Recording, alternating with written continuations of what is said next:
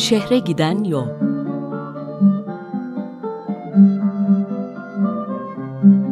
Bir İstanbul programı.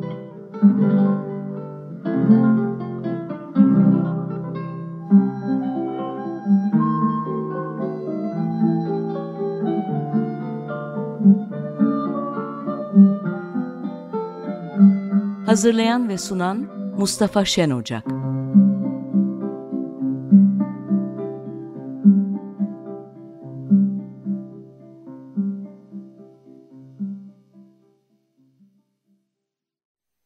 Günaydın değerli Açık Radyo dinleyicileri. Bugün İstanbul'un kendine özgü günlerinden biri hava açısından söylüyorum. Küçük bulutlar, oldukça keyifli bir güneş, çok çok ısırmayan bir ılıklık diyelim. Yani gerçekten çok keyifli bir İstanbul günü. Hafifte lodos var. Bugün yolculuğumuza, şehre doğru yolculuğumuza devam edeceğiz. Bugünden itibaren kendime bir de değerli asistan edindim. Mustafa Güner. Hoş geldin Mustafa. Hoş bulduk. Şimdi önce her programda yaptığımız gibi bir tarih serüvenine devam ederek başlayalım. Yanılmıyorsam geçen hafta Konstantiniye'yi kurmuştuk. Hatta galiba Konstantin'i de öldürmüştük. Şimdi onun bıraktığı eserlerle devam edelim. Konstantinopolis'in kuruluş dönemindeki yapıtlardan en simgeleri, simgeseli milyon anıtı Roma'da da var.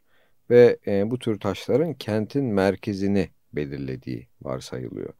E, milyon taşı hala var Sultanahmet'te ve surlara giden ana yol ki adı Mese geçen hafta değinmiştik.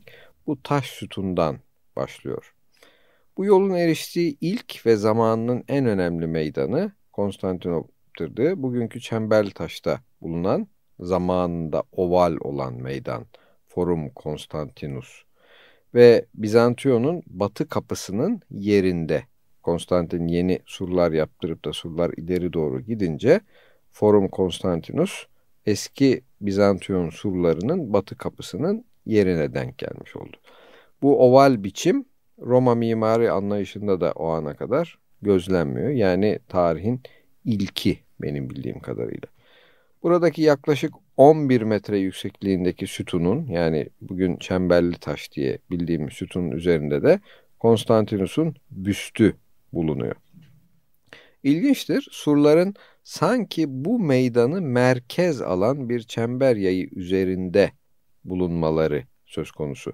Gerçekten de pergel koyup çizersek bu me meydan merkez olmak üzere Cibali Fatih et yemez düzeyinde bir sonuçla karşılaşıyoruz.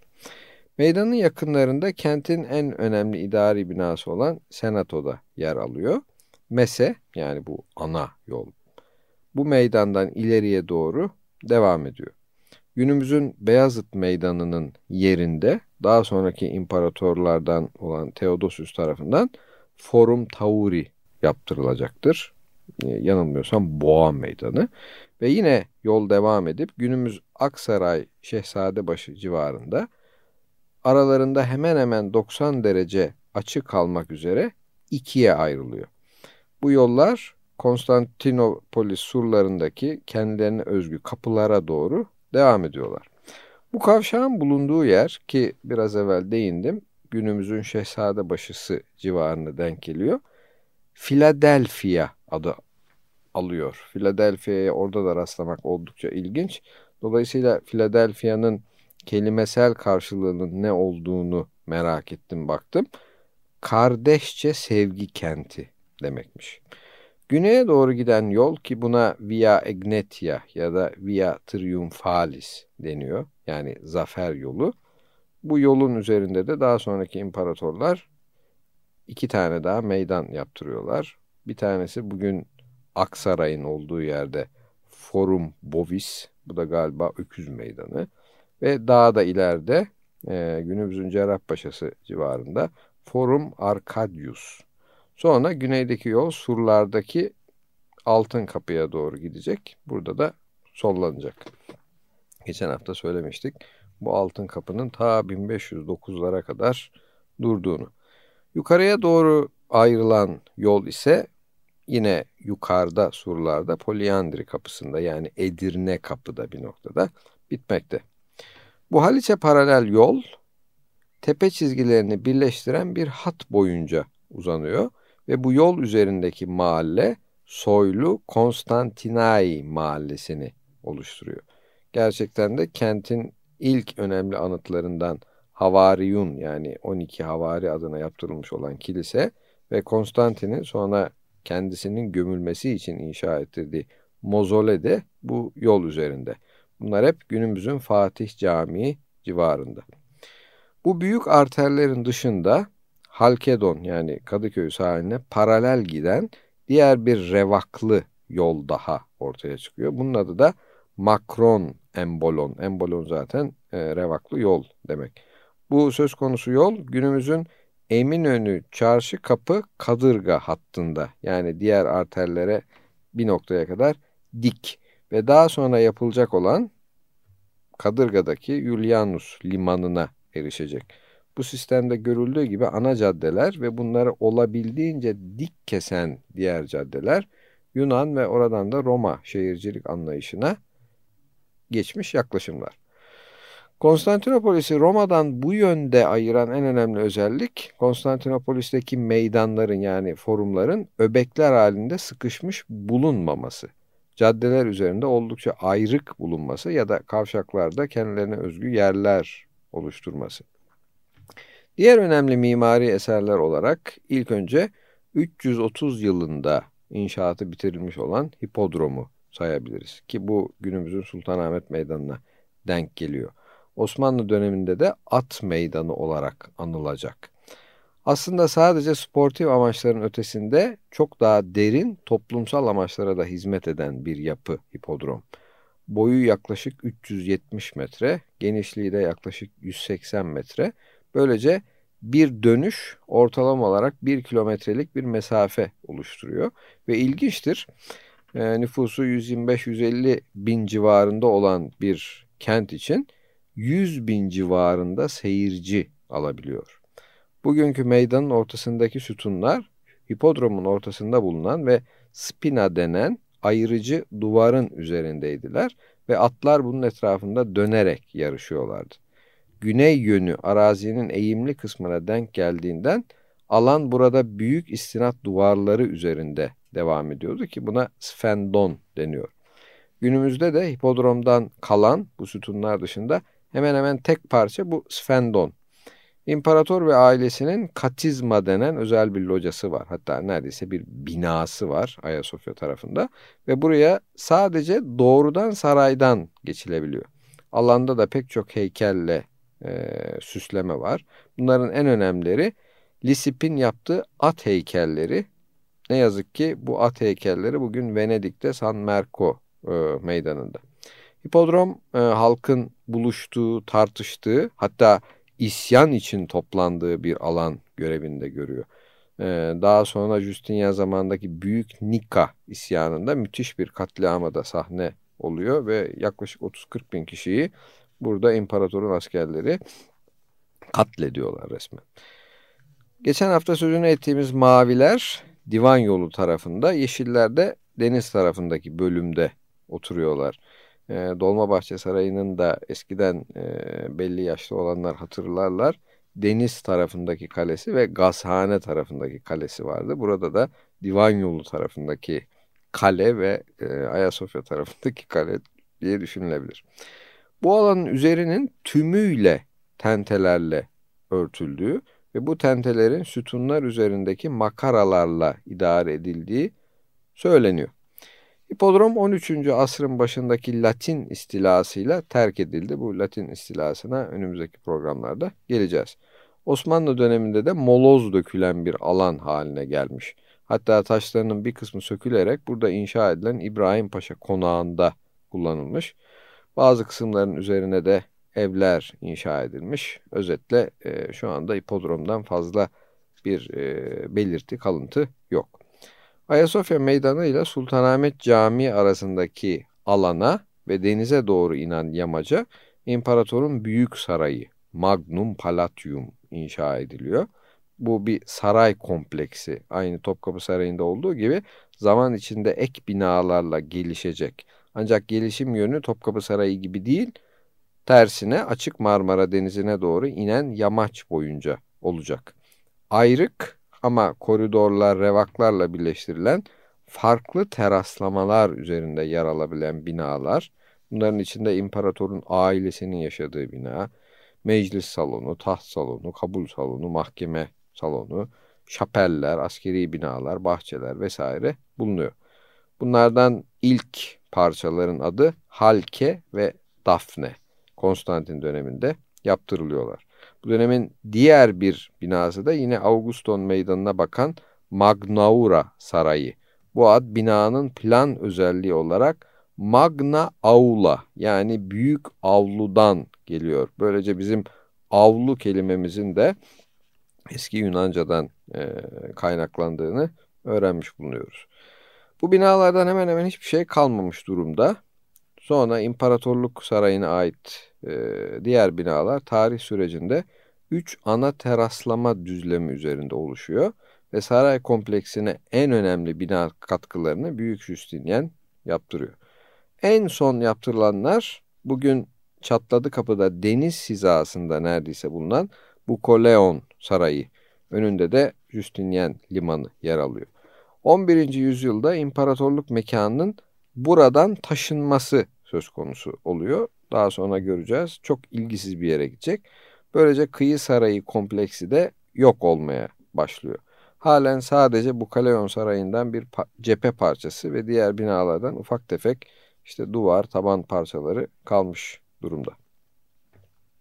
Konstantinus'un diğer önemli eserlerinden Augusteon Meydanı'nı, işte günümüzün Ayasofya Sultanahmet camileri arasındaki park sayılabilir. Meydana Konstantinus kendi adına ve annesi Helena'nın adına iki sütun dikiyor. Ayrıca hipodroma da Delf kentinden getirdiği ve halen var olan burmalı yılanlı sütunu e, diktiriyor. Filoksenus yani binbir direk sarnıcının şu anda var olduğu yerde de bir kapalı sarnıç yaptırdığından söz ediliyor. Pek çok anıtsal taş, heykel, tak bu dönemde yapılıyor veya başka kentlerden yürütülüp e, Konstantinopolis'e getiriliyorlar. Bizans'ta Hristiyanlığın en önemli koruyucu imparatoru olan Konstantinus, önemli kiliselerin inşasına da ön ayak oluyor. İlk Ayasofya, bugünküyle ilgisi yok. Bugünkünün yerinde ama çok daha küçük bir bazilika ve bugünkü Fatih Camii yerinde de Havariyun Kilisesi'ni yaptırıyor. Daha önce sözünü etmiştik. Aya Kilisesi de onun zamanında yaptırılıyor. Ancak e, daha önceden Aya İrini Kilisesi'nin yerinde pagan amaçlı bir bina bulunduğundan da söz ediliyor. Evet, bu eserleri burada keselim. Gelecek e, hafta Konstantin'un e, e, idari açıdan yaptığı yeniliklere de den, e, değineceğiz. Bugün ilk olarak Tatços Ağa'dan Kürdili Hicazkar Saz Semaisi dinliyoruz. Programımızın e, bugünkü İstanbul'dan anılarla ilgili bölümünde Sayın Çelik Gülersoy'un Beşiktaş Daha Dün adlı kitabından bölümler takdim etmek istiyorum. Kitap 1994'te e, İstanbul Kitaplığı yayınlarından basılmış. Beşiktaş'a gelirken adlı bölümden önce Dolmabahçe'nin çınarlarına değineceğiz. Diyarı Beşiktaş bana kalsa bir anlama Dolmabahçe'den başlar. Özellikle iki yanına yüksek çınarların dizili olduğu saray önü caddesi yolcuyu eski Beşiktaş'a hazırlayan bir methal gibiydi. Ağaçlı ve yılın üç mevsimi koyu gölgeli cadde, kendi başına da bir varlık ve kendi kendine yeten bir güzellikti. Ama hangi yolda süresiz olarak oturulur ve kalınır? Her yolun bir yere varması mukadderdir. Bu yolun ulaştığı semtte asıl olan şehirden geliş yönüne göre diyarı Beşiktaş. Onun için semtimizin hikayesine bizi hep ona e, ulaştıran Dolmabahçe Caddesi girizgahı ile başlayalım. Benim onlara özel bir bağlantım da var. Üstelik hukukumuz benden de önce başlamıştır. Yani benim aklım ermezken de önce babam bu ağaçlı caddeye muhabbet bağlamış. Şimdi sizinle kitabımıza peder merhumla beraber saray önündeki çınarlı yolda yürüyerek girelim. İstanbul'a geldiğimiz 1933 yılında kısa bir süre Kariye'de oturmuşuz. Az sonra da daha havadar bir semt olan Yıldız'a taşınmışız. O tepeye çıkış gerekçemiz bu, havadar oluşu. Yalnız tepeye hiçbir vesait nakliye çıkmıyor. Beşiktaş'a kadar tramvayla geleceksin, orada inip çarşı içinden Maşuklar yokuşuna tırmanacaksın. Mütekahit yüzbaşı peder İstanbul tarafından gelirken tramvaydan Beşiktaş'ta değil, iki durak önce Kabataş'ta inip oradan ötesini yaya gidermiş. Mevsim yaz ise sırtında tiril tiril sadakor elbisesi, boynunda papyonu, elinde bastonu, sarayın arkasındaki yol boyunca ağır ağır yürürmüş. Bu dizi ağaçları o kadar seviyor. Gelir anneme de anlatırmış o gün yaptıklarını. Tekaüt maaşını nasıl kırdırdığını, Fatih'teki konakta validesini nasıl ziyaret ettiğini, bahçe kapısındaki oroz dibaktan ne aldığını kısa geçer, illa da uzun uzun o serin yolun yaz sıcağında kendisini nasıl açtığını, güneş vurmuş yemyeşil dalların tepede nasıl da ışıdığını bir masal gibi nakledermiş. Onun yürüdüğü yıllarda bu cadde gerçekten de bir masal bahçesi halindeydi. 15-20 dakikada bir tramvay ancak geçer gider. Belki saatte bir de bu sahnede bir otomobil gözükürdü. Lastik pompa kornasıyla van van ederek ve parke taşları üzerinde biraz hoplayarak o da kayboldu mu o ulu ağaçlar, serin gölgeler ve kuş sesleri artık hepten sizin olurdu. Bu zevki aklım erdiği yıllarda dolu dolu ben de yaşadım çünkü. 1940'ların sonunda okulum Ayaspaşa yamacındaki Beyoğlu Erkek Lisesi idi. Evimiz gene Yıldız'da. Çoğu gün tramvaya binmez, özellikle dönüşleri buradan geçerdim. Beni 1935'te 5 yaşındayken bırakıp gitmiş babamı düşünerek, gökten tepeme yağan o serin ve yemyeşil gölgeleri yudum yudum içerek, kuş cıvıltılarını ruhuma sindirerek, kırklarda o yoldan yürüyenler ancak birkaç kişi olurduk. Ama bu ağaç tüneliyle asıl baş başa kalışım bir kış gecesine rastlar. 1956 yılının kışı çok şiddetli olmuştu. Birçok günler dolu dolu yağan kar sonunda yaşamı durdurdu. Taşıtlar işlemez oldu. Askeri kamyonlar halkı taşıdı. Şubat ayının bir akşamı tepe başındaki bürodan dönüyordum. Taksim meydanı karlı bir çöle benziyor. Göz gözü görmüyor. Kurumun adını verdiğim bir polis zorla bir taksiyi çevirerek beni bindirdi. Ayaspaşa'dan indik. Ortalıkta polis kalmayınca adam beni Dolmabahçe meydanında bıraktı, Karaköy'e savuşup gitti. Hayatımda bunun kadar şükrettiğim bir aksilik ve de bir yalnızlık bilemiyorum. Bütün Dolmabahçe'de tek Allah'ın kulu bendim. Sesler durmuş, kar lapa lapa iniyor.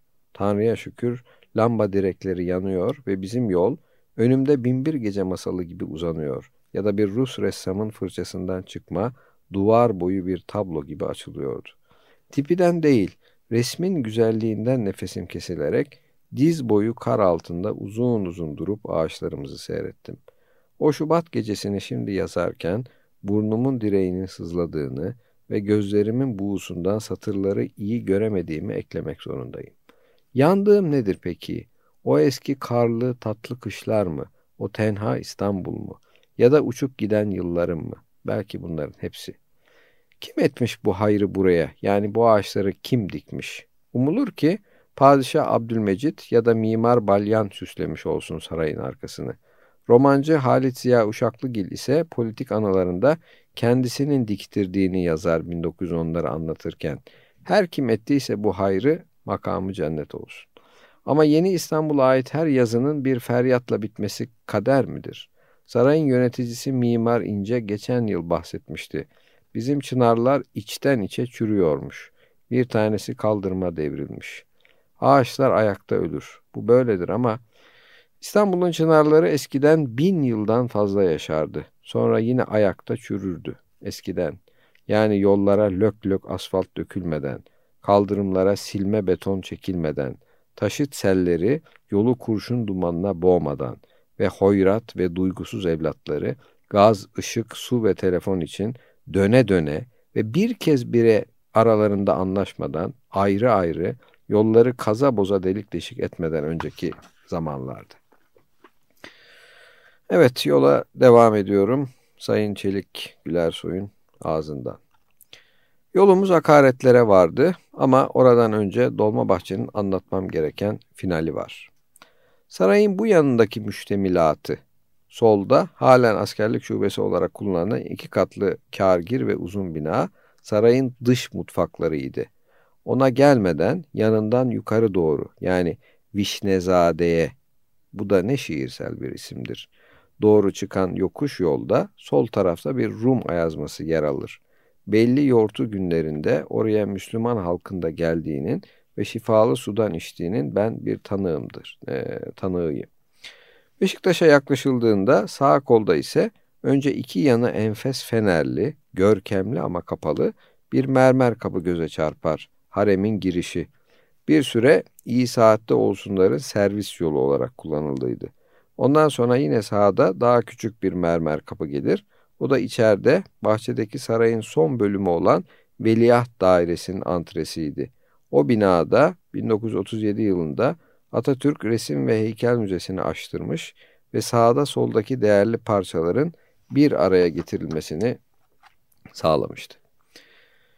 Başka bir yazıyla devam ediyorum. Bugünkü bahsimiz Beşiktaş'a varıldığında soldan çıkan yokuş yol ve evleri. Bilindiği gibi burasının adı Akaretlerdir. Ama Rumeli kökenli eski İstanbulluların bir dil yanlışı vardı. H ile başlayan kelimelerde H'yi yutar. Aksine H olmayanların başına ise bir H oturturlardı. Yıldız'da birkaç komşumuz aşağıdaki bu semti de böyle vahim bir anlam değişikliği ile söylerler. Bizim de gülüşmelerimize yol açarlardı. Bu hatıra oradan kalma. Hakaretler vakıflara adı üstünde gelir sağlamak için yapılmış bir dizi evdir. Balyanlardan Mimar Serkis Bey'in eseridir.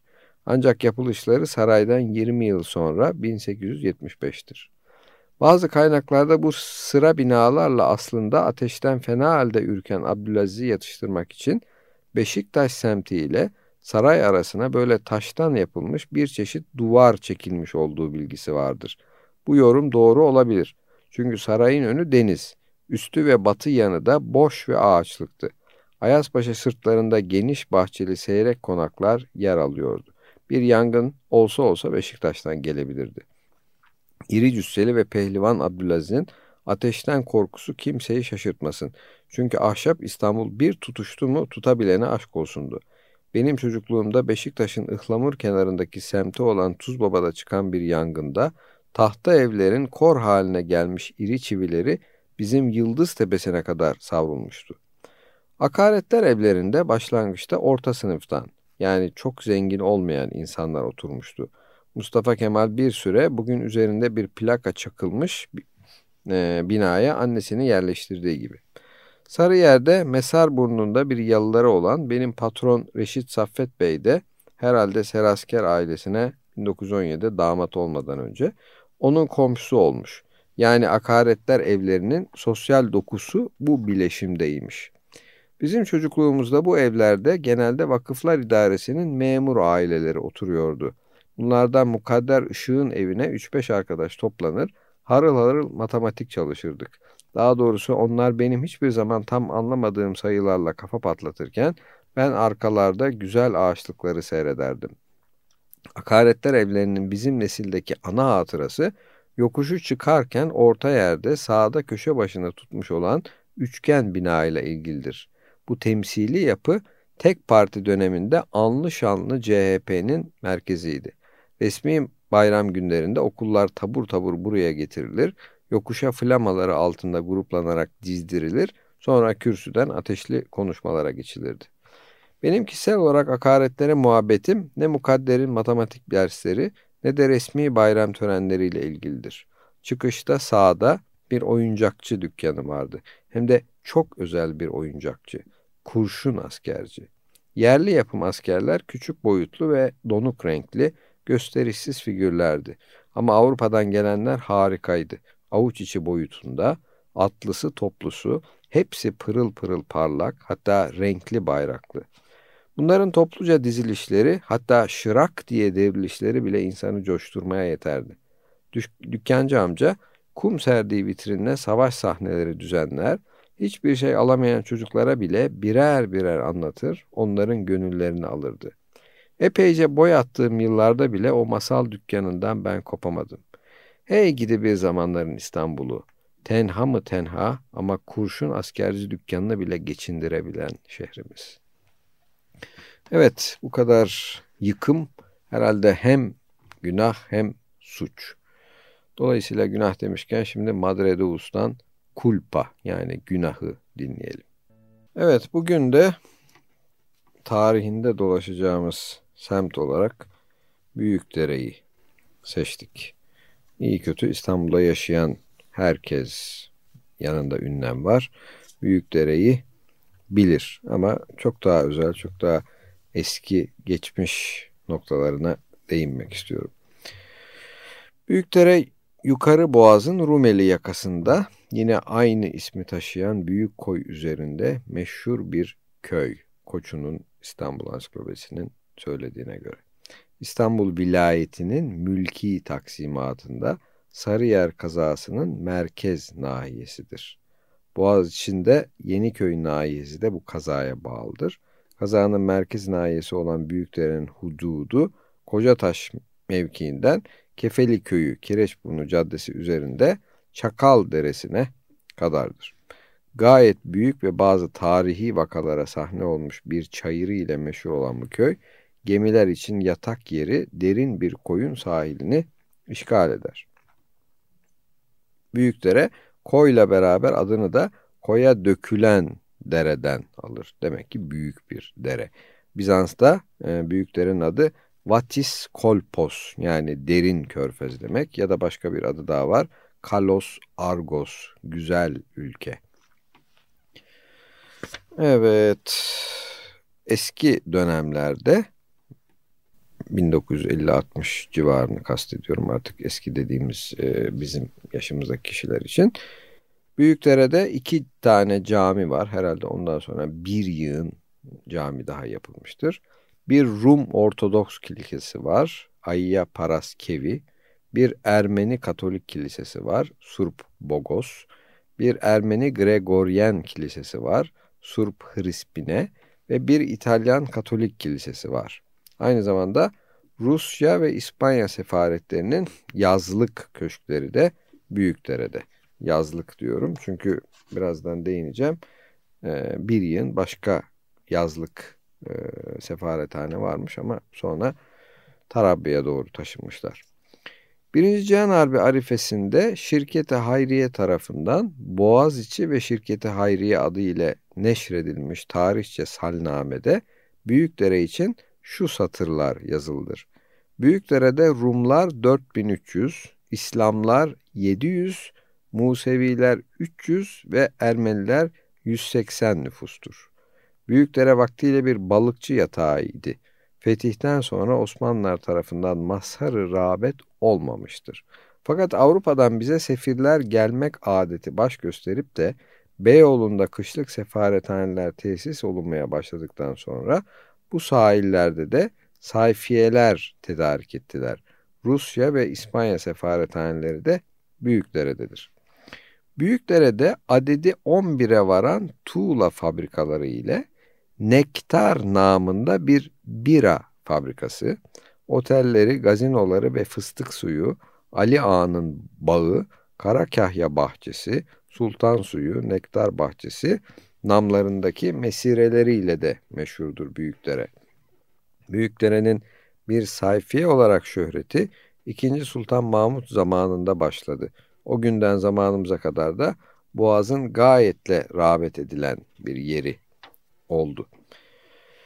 Büyükdere'nin günümüzün çayırbaşısı denen noktadaki çayırdan başladığını söylemiştik. Gerçekten de Büyükdere çayırı Boğaziçi'nin çok namlı bir mesiresi, en büyük çayırlarından biriydi. İçinden akardı Büyükdere ya da Bakla Deresi. Bu çayırın ulu çınarlarının şöhreti Avrupa'ya yayılmıştı ki bu çınarların arasında bir ağaç miladın 11. asrı sonunda 1096 Birinci Haçlı Seferi Serdarı Godefroy de Bouillon'un adına nispetle anılırdı. Halen bu çayırın yerinde İstanbul vilayetinin Büyükdere Bahçe Kültürleri İstasyonu kurulmuş bulunmaktadır. Ulu çınarların hemen hepsi kesilmiştir. Dere halk ağzında Büyükdere fidanlığı denen bu zirai istasyonun arazisi içinden akmaktadır. 17. asrın ünlü Türk yazarı Evliya Çelebi Büyükdere'yi tasvir ederken her biri gökyüzüne erişmiş ulu ağaçlar vardır. Zeminine güneş tesir etmez bir cilvegahtır diyor ki ismini kaydetmemekle beraber Büyükdere çayırını kastettiği muhakkak. Biraz evvel değindik. Büyükdere çınarı gerçekten de çok özel bir anıt ağaçmış. Boğaziçi'nde Kireçburnu ile Büyükdere arasındaki Büyükdere çayırında bulunup dünya ağaç literatürüne de Büyükdere çınarı adı ile geçmiş olan bu ağaç, bu şark çınarı yalnız İstanbul'un ve yalnız Türkiye'nin değil, yeryüzünün en büyük ve en uzun ömrü idrak etmiş bir çınarı idi. Bir rivayete göre 4000 yaşını aşmış olan bu meşhur ağaç 1. Dünya Harbi'nden sonra heder edilmiştir. 1914 yılında çıkan Fenni Hayatı Nebat adlı kitabında Ali Rıza Bey bu ağaç hakkında aşağı yukarı şöyle der. Boğaz içinde Büyükdere çayırındaki önce içinde büyük bir kahve bulunan çınar, şimdi harp dolayısıyla Osmanlı askerlerine barınak olmuştur. Dikkat ediniz, çınarın içinde bir kahve var. Şimdi de Osmanlı askerlerine barınak. Avrupalılar bu ağaca Platan de Godefroy de Bouillon adını verirlerdi. Çünkü 1096 yılında Haçlı ordusu kumandanı Bouillon bu çınarın altında karargah kurmuştu. Bu yaşlı ağaç görünüşçe üçe ayrılmış dokuz gövdenin tabii şekilde kaynaşmasıyla meydana gelmiştir. İki gövdenin birleşmesiyle hasıl olan birinci grubun çevresi 1865'te yapılan incelemede 10.8 metre, yalnız bir gövde olan ikinci grubun çevresi 5.4 metre ve öteki altı gövdenin birleşmesinden hasıl olan üçüncü grubun gövdesi de 23 metredir. Çınarın boyu 60 metre, hepsinin kapladığı alanda 112 metre karedir. William Ablett tarafından 1880'de Londra'da basılan English Trees and Planting adlı kitapta Büyükdere çınarından şöyle bahsolunur. Boğaziçi sırtlarında bazı ulu çınarlar görülmüştür. Hususiyle Büyükdere çayırında bir tanesi gezginlerce 7-8 ağaç görünüşünde bir gövdeye malik olarak vasıflandırılır. Toprak seviyesindeki çevresi 141 ayak yani 43 metre. Dallarının çevresi 130 ayak işte o da diyelim ki 41,5 metre. Eğer o bir tek ağaç farz edilmiş olsa Asya ve Avrupa'nın en büyük çınarı olacaktı. De Candolle onu 2000 yaşında tahmin ediyor yazmaktadır. Çınarın e, bulunduğu çayırın önünde de Büyükdere koyu var. Yukarı Boğaz'da Kireçburnu ile Mesarburnu arasında büyük bir koy olup gerisinde çok latif bir vadi uzanıp gider. Bütün rüzgarlara karşı mahfuz yani korumalı Karadeniz Boğazı'nda en güzel demir yeridir. Büyükdere bu koyun şimal sahili üzerindedir. Koyun bitiminde de Kefeli köyü bulunmaktadır. Boğazın ana akıntısı Mesarburnu önünde vapur iskelesi hizasında şiddetlenir Büyükdere koyuna girmeden koyun önünden kireç burnuna doğru akar geçer. Ama akıntı koya girmemekle beraber koyda daima hafif ve mütehavvil bir anafor ceryanı vardır. Kireç burnundan yeni mahalleye kadar hissolunur. Ana akıntı şiddetlendikçe bu anafor da kuvvetlenir. Geçen asrın ortalarına kadar yelken devrinde Osmanlı donanması Karadeniz seferlerine çıktığında Beşiktaş önünden kalktıktan sonra bu Büyükdere koyunda demirler ve Boğaz'dan Karadeniz'e çıkmak için müsait havayı, rüzgarı burada beklerdi. Büyükdere koyu Boğaz içinde mehtabı ile de meşhurdur. Son olarak ilginç noktalardan biri Büyükdere ait e, tekel fabrikasıdır. Orman Fakültesine giden yolun üzerinde gidişte sağ tarafta idi bu tekel fabrikası. Memleketimizin ilk kibrit fabrikasıdır. Büyükdere'nin gerisinde Bağçaköy'e giden asfalt cadde üzerinde Büyükdere'den gelindiğine göre caddenin sağ tarafında eski Nektar Bira binasının arazisi üzerine kurulmuştu. Biraz daha ayrıntı verirsek, e, Birinci Dünya, pardon Lozan e, Anlaşması'ndan sonra tütün ve tütünle ilgili mamullere ait tekel devlete geçtikten sonra bunların imalatı devlet tarafından sağlanmaya çalışıldı. Ama anladığımız kadarıyla e, aynı zamanda ihaleyle bu iş başkalarına da verilebilmiş. Bu sırada American Turkish Investment Corporation şirketi kibrit inhisarını işletmeye talip olmuş, devletçe de memleket dahilinde mahalli iptidai maddelerden faydalanmak yani yerli malı kullanmak ana madde olarak tedricen yerli elemanlar yetiştirebilmek gibi esasları havi şartlar dahilinde ve 8 milyon altın dolar avans verilmesi şartıyla bu imtiyazın bu Amerikan şirketine devri muafık görülmüştür. Bu surete teşekkül eden ve Türkiye kibrit ve çakmak inhisarı sahibi imtiyazı namını alan yeni şirket faaliyete başlamış. İlk iş olarak tehlikeden masum bir yer olan Büyükdere Nektar Bira Fabrikası arazisini satın alarak kibrit fabrikasını Sinop'tan buraya nakletmeye başlamış ve imtiyazın işletilmesine devam edilmiştir. Büyükdere Kibrit Fabrikası'nın inşaatına 1930 senesinde başlamış olan Amerikan şirketi ilk Türk kibritini piyasaya 1932 senesinde vermiştir. Bu ilk kibritin kutuları üzerindeki etiketlerde çift öküzle sapan süren başı kasketli bir çiftçi resmi, altında da Arap asıllı Türk harfleriyle Türkiye Cumhuriyeti Kibritleri Sinop Fabrikası ibaresi vardır. Burada ben e, ek bir bilgi vereyim. E, kibrit fabrikasının öncelikle Sinop'a yapılması düşünülmüştü ama sonra verimli olmayacağı varsayılarak burada bir kibrit fabrikası üretilmiş. Ama o arada Sinop'ta kibrit fabrikası oluşturulup da buradan çıkan kibritlerin üzerine yapıştırılmak üzere hazırlanmış olan kağıtlar elde kaldığından bir müddet Büyükdere'deki kibrit fabrikasından çıkan kibritlerin üzerine de Sinop fabrikası kağıtları yapıştırılmış. Dikkat çeken şeylerden bir tanesi 1930 yılında yapılmaya başlanıyor e, fabrika. Ama o sırada burada zaten e, artık e, işletimi durdurulmuş bir bira fabrikası mevcut. Demek ki 1900'lerin başından sonra İstanbul'da zaten bira fabrikaları var. Bunlardan en önemlisi de daha sonraki programlarımızda değineceğiz. Bomonti'deki bira fabrikası. Büyükdere'nin ee, en önemli taraflarından biri de piyasası. Zamanımızda Büyükdere Vapur İskelesi'nden Sarıyer Vapur İskelesi'ne kadar deniz kenarında uzanan cadde Piyasa Caddesi adını taşır. Bu cadde 1. Cihan Harbi arifesine kadar Büyükdere'nin belki bütün Boğaziçi'nin en namlı gece gezintileri yeri idi. Motorlu nakil vasıtalarının bulunmadığı o huzur ve sükun devrinde Akşam yemeğinden sonra ekseriyeti gayrimüslim kadınlı erkekli bir kalabalık bu cadde üzerine dökülür.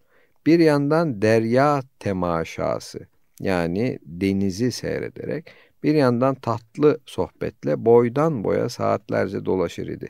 Yorulanlar cadde üstündeki kahvehanelere, gazinolara girer otururlardı. Bu piyasalar gece yarısına kadar devam ederdi. Hatta yavuklular, nişanlılar daha geç vakitlere kadar da kalırlardı. Kalabalığa katılan ayak takımından bile edebe aykırı haller görülmez ve yüz kızartıcı laflar işitilmezdi. Piyasa yolu üzerindeki gazinolar pahalılığı ile dile düşmüşlerdi. İnsan para yemeye büyük dereye gider denilirdi. Evet e, bu piyasa caddesinin oluşmasında daha önce de değindiğimiz gibi bir takım ülkelerin sefaretlerinin yazlık bölümlerinin burada açılmış olması neden oldu. Şu anda Rus ve İspanyol yazlık sefarethaneleri orada ama daha önceleri İngiliz, Avusturya, Danimarka, zamanının söylemiyle Felemenk yazlık sefarethaneleri de orada idi. Ve piyasa yapmak tabiri çünkü şunu düşüneceğiz İstanbul'da bir başka cadde var orada da dolaşılıyor da onların adı neden piyasa yapmak değil. Çünkü piyasa yapmak tabiri deniz kenarında bir marinada dolaşmayı aslında simgeliyordu. Ve piyasa caddesi e, işte 18. yüzyılın ta başından itibaren oluşmaya bir yığın yalı aynı zamanda sefarethanelerin yanında bir yığın yalıya da e, yer vermeye başladı. E, yalılar anlaşılacağı üzere denizle yol tarafından ayrılıyorlardı ve arkalarında e, göz alabildiğine e, bahçeler, müştemilat binalar vesaire bulunuyordu. 19. yüzyılın e, başlarından ortalarına doğru bu yalıların sahipleri genellikle Ermeni ve Rum bankerlerdi. Hepsinin adına yalılar e, bulunuyordu. E, ilginç, koyda günümüzde Venedik'te bulunan gondollara benzeyen sandallar bulunmaktaydı. Ee, ve yapılan yalıların yani aslında tam deniz kenarında olmayan bu yalıların kapı girişlerinin önünde özel e, dış sofalar yani kişilerin akşamları oturup denizi seyredebileceği dış sofalar bulunuyordu. Aynı zamanda denizin üstünde kazıklar çakılarak yapılan ilk iste, e, iskeleler, e, kameriyeler, mehtabiyeler yani kameri, ayı ve mehtabı seyretmek için yapılan özel yerler zaman içinde deniz hamamları da büyük derede oluştu. Bir noktaya kadar Büyükdere bu 1800'lerden itibaren görünüşünü hemen hemen en az kaybetmiş e, semtlerden bir tanesi. Tabii e, sosyokültürel ya da sosyoekonomik açıdan söylemiyorum. E, bankerlerin orada oturacak kadar hepsinin yatlarının bu koyda demirlemesine olanak verecek kadar saraya ve devlete borç vererek zengin olmaları tamamen ayrı bir e, konu. Ben sadece mimari ve insani boyutlardaki şehrin güzelliği açısından e, olaya değiniyorum. Evet bundan sonra da insanın içinden hayal içinde akıp gitti demek geliyor. Tarık Özal'ın gitarından dinliyoruz. Evet 1800-1900'ler arasında Büyükdere'den çekilmiş fotoğraflara baktım e, dün akşam. Yorumlarımın bir kısmı o fotoğraflardan. Evet bugünkü programı bitireceğiz. Hepiniz güzel İstanbul'da gerçekten güzel ve sağlıklı günler geçirin. Gelecek hafta buluşana dek. Size Lorena McKennett'ın Tango to Evora'sıyla veda ediyoruz.